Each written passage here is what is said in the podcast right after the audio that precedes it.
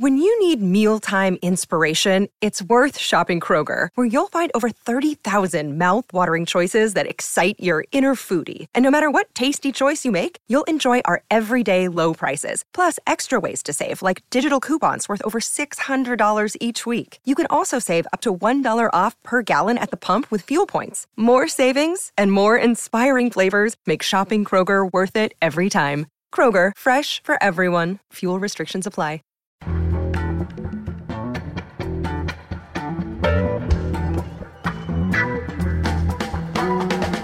From The Nation magazine, this is Start Making Sense political talk without the boring parts. I'm Jon Wiener. We're still trying to understand exactly what happened on Election Day, and for that, we'll speak with Nation columnist Gary Younge. He spent a month in Muncie talking to people in a middle American Rust Belt city about the election. We'll get his final report later in this hour. Also, Trump's attack on immigrants, especially Muslims, are big news, but we have other news about grassroots programs working to resettle Muslim immigrants in different places around the United States. Michelle Chen has that story. But first, how to stop Trump. For that, we turn to David Cole. He's legal affairs correspondent for The Nation and the new national legal director of the ACLU, where he's overseeing the work of the organization's nearly 300 lawyers and its Supreme Court cases. He also teaches at Georgetown University Law Center, and his most recent book is Engines of Liberty The Power of Citizen Activists to Make Constitutional Law. Hi, David. Welcome back. Hi, Jon. Always good to be here. So, when do you start with the ACLU? I start on January 9th. I figured I needed about 10 days to get prepared for the Trump administration. okay, good. Well, my nightmare Trump scenario starts with another serious terrorist attack on American soil. I suspect you have thought about this too. Trump would have Republican majorities in the House and the Senate, assuming this happens in his first two years, probably the Supreme Court too. What do you think he might do? Well, you know, predicting what Trump will do is uh, is dangerous uh, business. Uh, uh but I think you know the people that he has selected thus far uh, for uh, for the CIA, for um, national security, for the Justice Department, lead us to be, I think, very concerned. So I think we're likely to see a a repetition of the kinds of things uh, that George Bush and Dick Cheney did, uh, in, in, in part because the people he has appointed for national security posts uh, are the people who have supported those things, even after they were declared illegal or uh, rejected uh, or, or deemed to be ineffective. You know, George Bush and Dick Cheney in 2002 did have a Republican House, a Republican Senate, and a Republican majority on the court. So the parallels are striking. I think people forget how deep into Republican control we were in 2002. Remind us what were the, the low points of, of that era? Well, I know we only have a few minutes, so that could be difficult. right. Authorizing the disappearance of uh, terror suspects into CIA secret prisons authorizing that they be tortured there, authorizing the abduction of individuals in foreign countries, and then delivering them to countries like uh, Syria and Jordan and Morocco, who we had long criticized for torturing uh, suspects so that they could torture them for us, authorizing warrantless wiretapping of American uh, citizens, holding people at Guantanamo without any kind of hearing, without any kind of opportunity to defend themselves uh, and subjecting them to uh, cruel, inhuman, and degrading treatment. I mean, it, you know, the list goes on, uh, ass- asserting that the president, as commander in chief, can exercise authority in, in direct contravention of statutes that Congress passes to limit that authority. But as you remind us in your new piece at the New York Review website, these policies did not go unchallenged. In fact, the challenges were quite vigorous and actually fairly successful. Remind us about that history. Right. So, well, if you fast forward to 2009, when President Bush leaves office, by that time, he had really curtailed uh, virtually all of his most controversial uh, national security policies. So uh, he had released over 500 people from Guantanamo. They were all uh, being given hearings and judicial review at that point. Uh, he had stopped the torture uh, program. He had taken all of the uh, suspects out of the secret prisons that the CIA was running in Eastern Europe and other uh, parts of, of the world. He had placed the uh, warrantless wiretapping program under the supervision of a court, so it was now subject to warrant review. And he had stopped extraordinary rendition, the program in which we uh, sent people to other countries so they could torture them for us. And that's we, we sometimes lose sight of how remarkable that uh, curtailment is, given our history, uh, in which presidents have been free to do more or less what they deem, uh, whatever they deem necessary in times of crisis, and neither Congress nor the court nor the American people have stood up to them. Uh, but this time around, uh, that is after 9 11, uh, the American people did stand up to them uh, in, in, significant part through civil society organizations like the ACLU and the Center for Constitutional Rights and Human Rights First and Human Rights Watch, uh, and engaged in a, a, range of strategies that uh, ultimately uh, forced Bush and Cheney to curtail those measures in significant part, notwithstanding, as you point out, uh, that they had a, a, friendly Supreme Court, a friendly Congress, uh, and they had broad popular support, at least initially. And these weren't just one time decisions that Bush made. There are now rules and precedents that should have the effect of reining in Trump as a result of all this citizen legal action and these these uh, civil liberties groups. Remind us of what the new legal limits are on possible abuses and what the precedents right. are. Right. So so for example, the Supreme Court really very clearly rejected this notion that the president, as commander in chief, is above the law and can't be constrained by the other branches. They ruled against the president four times on behalf of enemy combatants uh, in the quote unquote war on terror. Those decisions established that the Geneva Conventions must apply to those who we are fighting against. Bush had said they didn't. They established that people at Guantanamo have the right to come into a U.S. federal court and challenge the legality of their detention. They established the proposition that if, a, if the uh, government seeks to use military authority to detain an American citizen, uh, he has uh, due process rights to uh, a fair hearing where he has an opportunity to challenge and confront the evidence against him. The Congress of the United States uh, enacted the McCain Amendment, which establishes uh, that the United States may not subject anyone in our control or our custody, wherever they are being held and whatever their nationality, to any cruel, inhuman, or degrading tactics, much less uh, torture. Uh, so, uh, you know, all of those are um, are precedents. And then more recently, the, the Congress and the USA Freedom Act uh, ended the NSA's program of bulk collection of our telephone uh, metadata. So all of those are precedents that that have uh, both legal effect uh, and I think political effect in constraining uh, what a Trump administration could realistically do. I'm sure some of our listeners are thinking Trump will end up choosing the Supreme Court justice and he'll pick the kind of person who will swing the court to the right again. And maybe these precedents and rulings will be reversed. I imagine this has occurred to you too.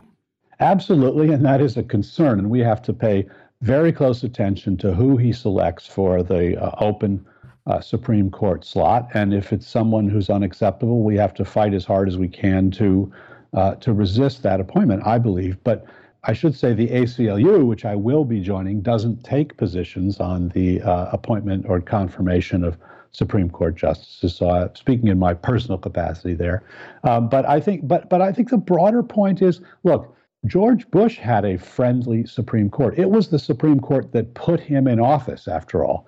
And notwithstanding the fact that they were friendly to George Bush, they ruled against him four times in the war on terror. Why? Because George Bush overplayed his hand and because the civil society mobilization against George Bush had succeeded in really framing the issue by the time it got to the court as an issue of the rule of law versus lawlessness. President Bush on the side of lawlessness. And if that's the way the case comes to the court, wh- whether it's a Republican court or a Democratic court, I think uh, it's likely to rule in favor of the rule of law. And the other the other broad point I think is, look, you can't necessarily rule out the checking function of the court or of Congress simply because of its political control. It will the, the Republican control of the Congress and of the court will be a challenge.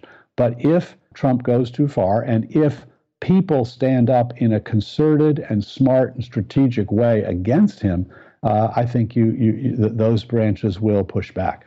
Well, I'm sure you saw the news that the day after Election Day, there was a tremendous outpouring of support for the ACLU, the biggest day in the ACLU's history of uh, getting contributions and getting new new people signing up. So a lot of people are counting on the ACLU to stand up to what Trump might do. Citizen Action Stop George W. Bush. We can stop Trump too. David Cole, we need you and the ACLU now more than ever. Thank you for taking the lead on this, and thanks for talking with us today. Thank you, Jon.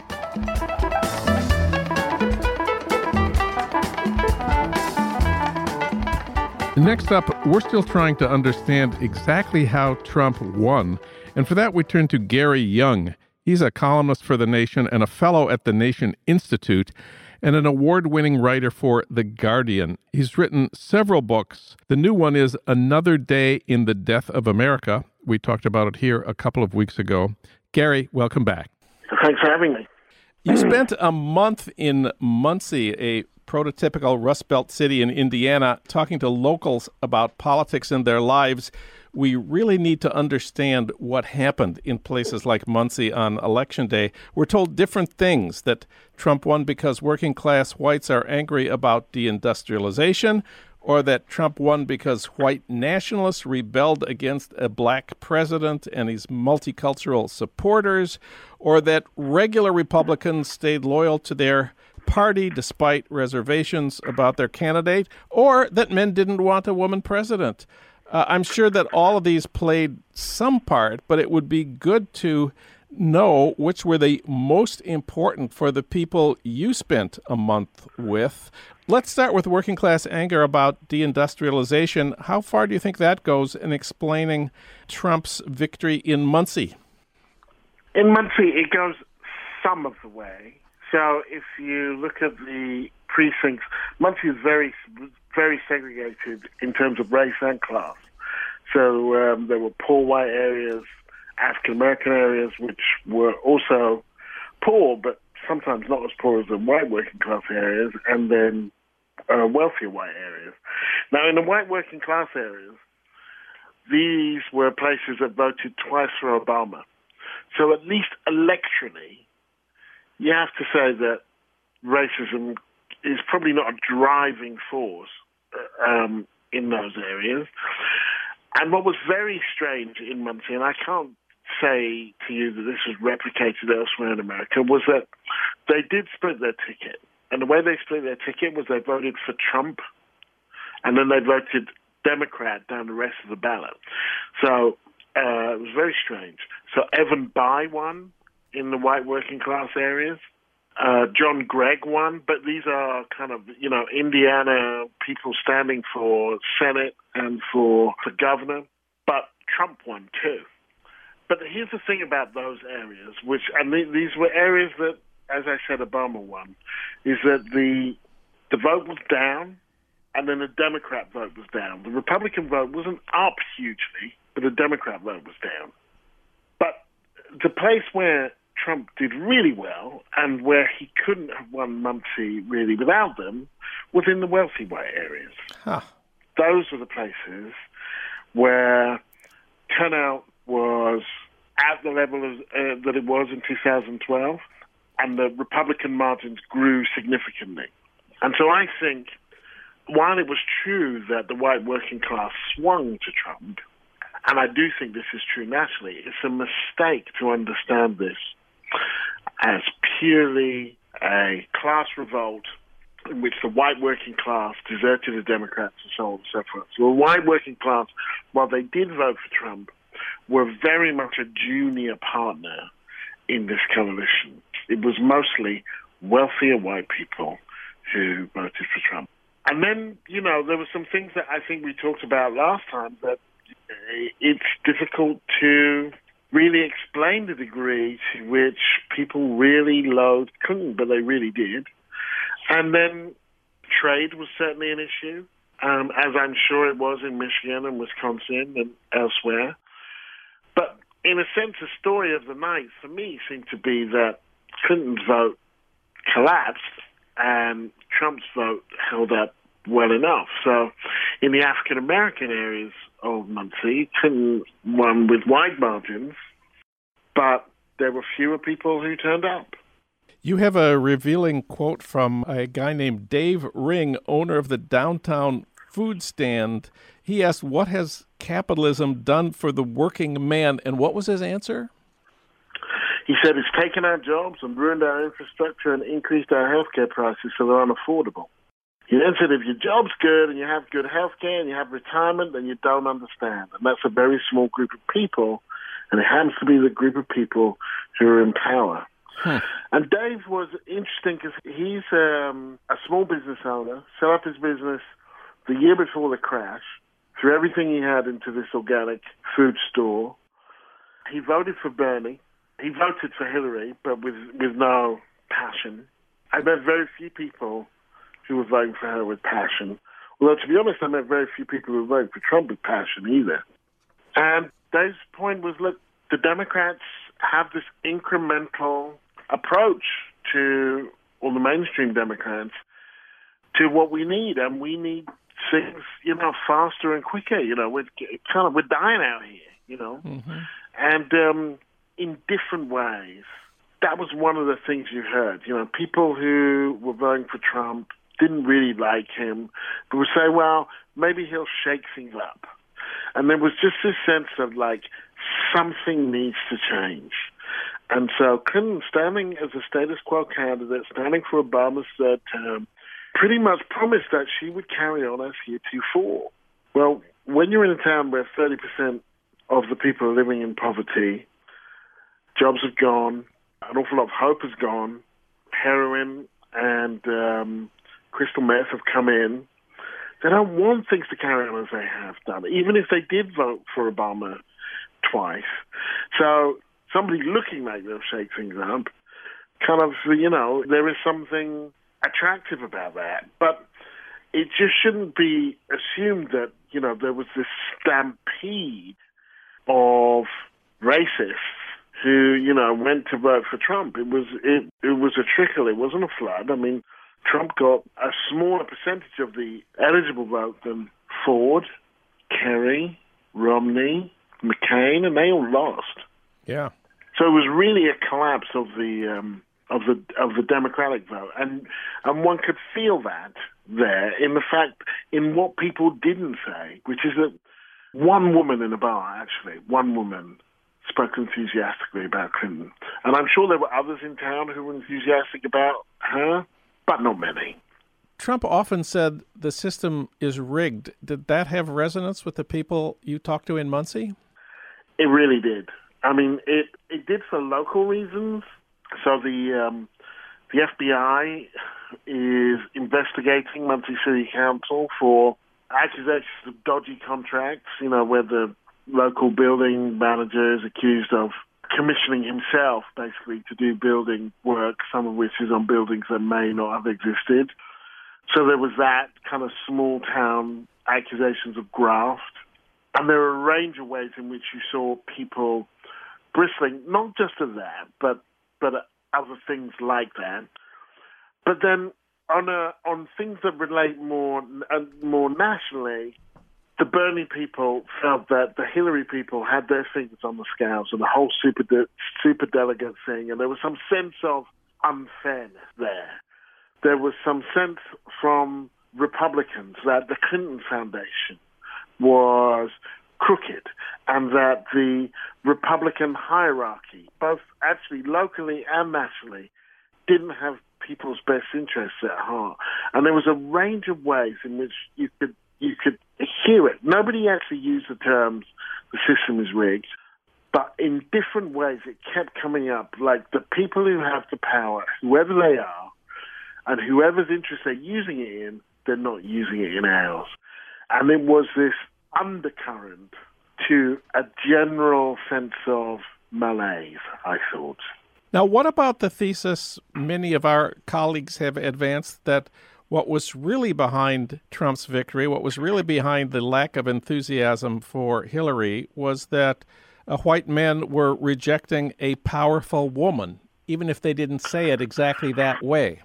Here's the, the challenge with any monocausal identity claim is this, is that then when you pose another group next to it, and say, well, how do you explain this? It all falls apart.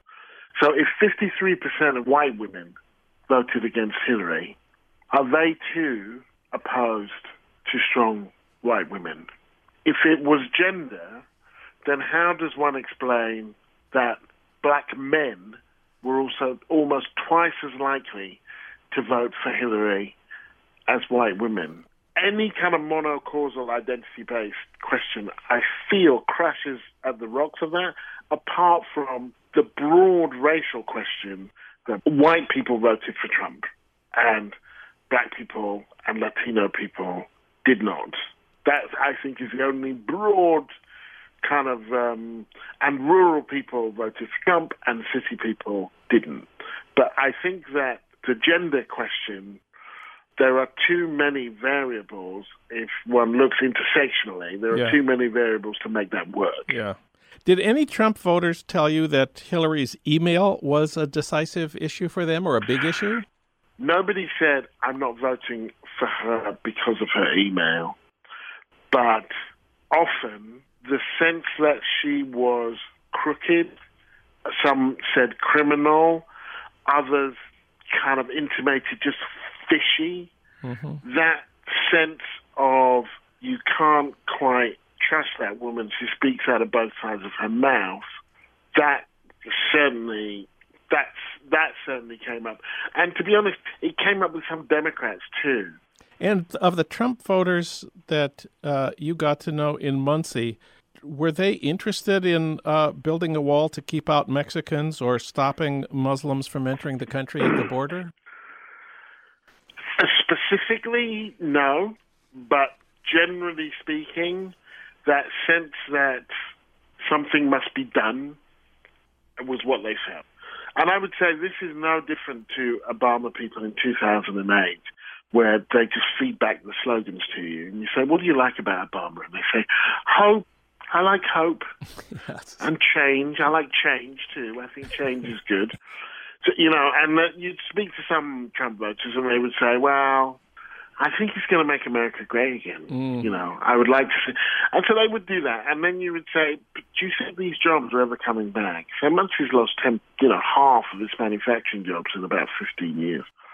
And they would say, no, no, I don't think those jobs are coming back. But I think, you know, he wants to make America great again. And in my experience, not that many Americans vote on policy, really. It's, you know, broad, kind of directional, sort of tribal allegiances. And with this, there was this sense that, yeah, he wants to do something big about immigration. He doesn't just want to tinker with it, and he doesn't, you know, and he's not talking amnesty, quote unquote. And with Muslims, yeah, he's going to kick some ass, and he doesn't really care if it's insensitive or not. He's going to do what he thinks is right to protect us. Now, nobody said those exact words, but that is how I would understand them understanding what he said. You were in Muncie, Indiana. How much did Pence matter?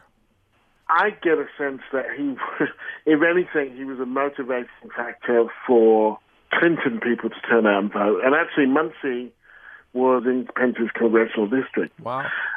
I didn't hear Republicans speak much about Pence, you know, in any kind of warm way or, you know, well, our boys on the ticket or anything like that.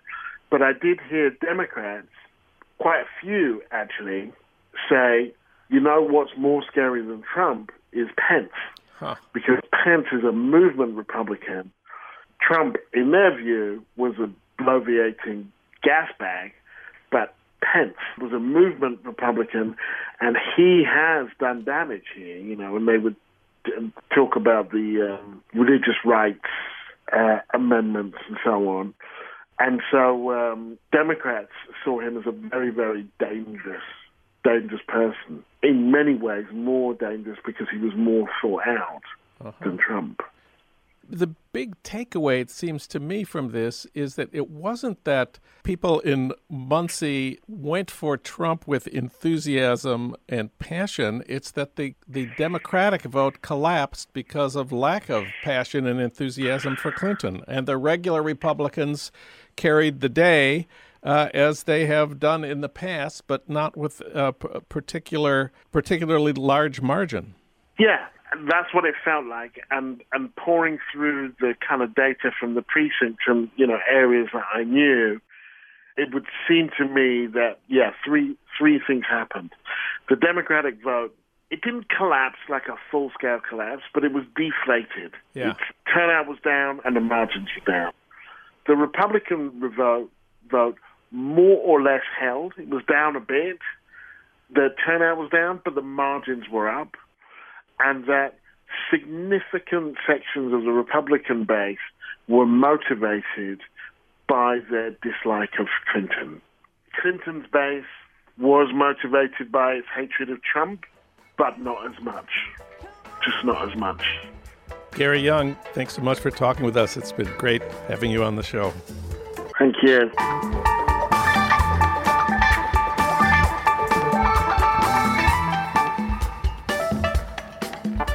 We know about the hatred of refugees spread by Trump and his supporters and his media, but there's a big rescue operation underway nationwide. Grassroots programs working to resettle refugees in all kinds of American towns and cities. For that story, we turn to Michelle Chen. She's a contributing writer at The Nation. She also writes and edits for In These Times and Dissent magazine. And she's a radio and podcast person on Pacifica Radio's WBAI and on Dissent's Belabored podcast. She also studies history at the City University of New York Graduate Center. Michelle Chen, welcome to the podcast. Hello. Well, Muslims, of course, are the most vulnerable immigrants and refugees in Trump's America. So let's talk about Muslims for, for the dark side of what can happen to Muslim refugees in America. Let's start with what happened to Chobani Yogurt and its founder, Hamdi Ulukaya. Yeah, um, it's kind of an interesting story that presaged in many ways the dangers that a Trump election uh, would would present for refugees as a whole. But um, in the months leading up to the election, as Trump was really drumming up this rabid hatred for uh, Muslim immigrants and uh, particularly um, refugees from Muslim countries that he threatened to, you know, on various uh, occasions ban or, you know, strictly vet or otherwise restrict from coming to the U.S um, as all of that was being uh, you know whipped up for whatever reason the alt-right caught wind of story that was actually quite an endearing story about um, a kurdish turkish immigrant entrepreneur who runs the chobani yogurt brand. Um, some people may be familiar with that. It's fairly popular. It's kind of a health food thing. And it was a pretty successful company. And um, and he decided voluntarily to launch kind of a small scale, kind of miniature uh, refugee humanitarian assistance program through his workforce. He employs uh, several hundred refugees from around the world um, and has made a special initiative to try to get other employers around the world to uh, step up and, and try to help refugees uh, resettle in new countries, in safe places, and to rebuild their lives through uh, hiring them and providing other forms of assistance. So it was kind of one of those, you know, do gooder kind of you know nice little pleasant human interest stories in the news and it got picked up by uh, breitbart and the like and they immediately went to work assailing him um, you know threatening him with death threats trying to paint him as some sort of uh, you know sort of secret terrorist operative um, kind of someone who wants to sort of choke I think they actually use the term choke, um, choke the U.S. with Muslims. Uh, which is kind of an interesting food metaphor when you think about it. But uh, yeah, so that that was the kind of mass hysteria that was happening even on the campaign trail. And uh, now that Trump's in office, we can expect to see that, you know, being a recurring theme uh, in his treatment of all Muslim immigrants and refugees. So the first thing people might do, what I'm going to do when I leave our studio here, there's a snack bar on the ground floor, and they sell Chobani yogurt. I'm going to get some on my way home. And uh, that's it. Well, now it's time for your Minnesota moment. That's news from my hometown of St. Paul. Uh, on this show, we've talked before about the Somali refugee community in Minneapolis. Of course, they're Muslim. They've been targeted by the FBI as a community where young men are recruited to join the Islamic State in Syria. And Trump in, on the last weekend of his campaign went to Minneapolis and specifically denounced the Somali refugee community there. The, the Somali neighborhood in Minneapolis is called Cedar Riverside. It's it's near the West Bank campus of the University of Minnesota. There's some really interesting homegrown resettlement efforts underway there. Uh, tell us about them. Yeah, um, there there have been groups that have been operating uh, with and advocating for the Somali American community, um, particularly a, a, generation of refugees uh, that that kind of grew up here, as as well as their children, and um, they've been doing some outreach recently to Somali youth. Uh, I think they're sort of targeting uh, young uh, men who are teenagers or in their early twenties and um, they suffer from a lot of economic hardship. Um, they face extreme barriers to employment, um, pretty low um, employment rates, and um, they they face a lot of obstacles in life, uh, both you know trying to readjust to life in the United States and also um, just trying to keep their lives on track in general. this is often seen as a hard to reach population, and interestingly, uh, some of these they're they're focusing on young men in particular because they tend to be more socially dislocated than even their um, uh, young women in the community um, who are often able to kind of get into school, go on to higher education for many reasons that have actually a lot to do with intersecting. Um, social barriers facing both uh, blacks in, in, in Minnesota and and uh, refugees and immigrants in particular.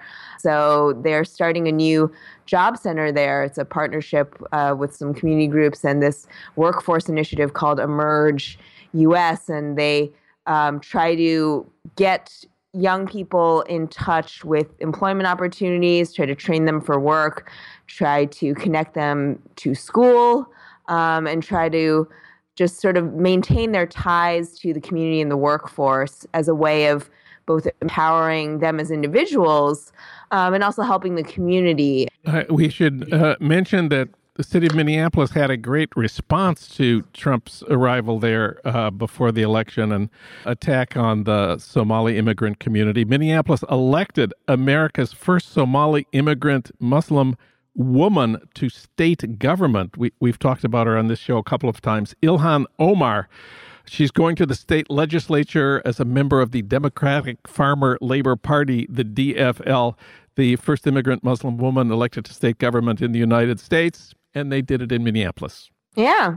Pulling the focus back a, a little bit here, what is the resettlement process like right now for uh, Muslims coming to the United States from from the Middle East or other places? Generally the U.S. is one the top country for refugee resettlement um, around the world, and it's kind of quite astounding because I, I, don't think most people realize how many refugees the U.S. takes in. But um, you know, by far we have a more extensive refugee resettlement program than say you know the EU does, and and that's the place that we're associating with all this um, this huge influx of asylum seekers coming across the Mediterranean. Um, the U.S. refugee program is a little bit different because there's actually a pretty extensive vetting process that goes through um, before the person is allowed to resettle. Um, you know, there are also people who uh, claim they they try to claim asylum status by uh, coming to U.S. territory first, um, but primarily the main refugee resettlement programs involve like applying from abroad and going through many many networks you know and waiting for months or even years to qualify even when you have family in the US so it's a pretty tough process. But when they do get here, um, there's a variety of private um, NGOs that work with refugees doing humanitarian type activities. Um, and there are also, you know, things like church groups, other nonprofits that are operating, you know, alongside the federal government on resettlement. And so there's often a place that's designated for them, and they set them up with some resources and a pretty small stipend, really modest kind of um, you know resources to get started with. And from there, it's pretty much they're they're on their own, uh, which you know brings a lot of trouble for some groups because they do have trouble, say, adjusting on a cultural level. Um, to say nothing of learning English and you know getting their kids up to speed in school and all those sorts of hardships. But, you know, I think now we really don't know what to expect under Trump. Um, there's actually fear that Trump may simply just cut off refugee inflows, and, and that would just sort of dramatically upend the entire program. Um, the president has an enormous amount of discretion um, when it comes to allowing uh, certain refugees in, choosing which countries to take in refugees from. Um, and it's another one of these areas where the president has really outsized executive authority. And whatever Obama and his State Department did previously, um, it's all really in Trump's hands now. Michelle Chen, read her at thenation.com. Michelle, thanks for talking with us today. Thank you. Start Making Sense, the Nation podcast, is co produced by the LA Review of Books and recorded at the studios of Emerson College Los Angeles by Ernesto Orellano with additional technical assistance from Justin Allen. Alan Minsky is our senior producer, Frank Reynolds is our executive producer, Annie Shields is our engagement editor, Katrina vanden Heuvel is editor and publisher of The Nation. Our theme music is from Barcelona Afrobeat, licensed by Creative Commons.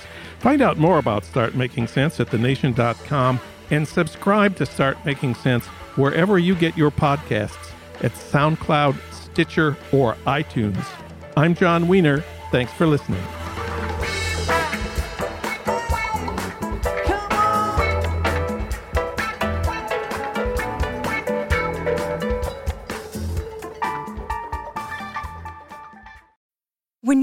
Mealtime inspiration, it's worth shopping Kroger, where you'll find over 30,000 mouthwatering choices that excite your inner foodie. And no matter what tasty choice you make, you'll enjoy our everyday low prices, plus extra ways to save, like digital coupons worth over $600 each week. You can also save up to $1 off per gallon at the pump with fuel points. More savings and more inspiring flavors make shopping Kroger worth it every time. Kroger, fresh for everyone. Fuel restrictions apply.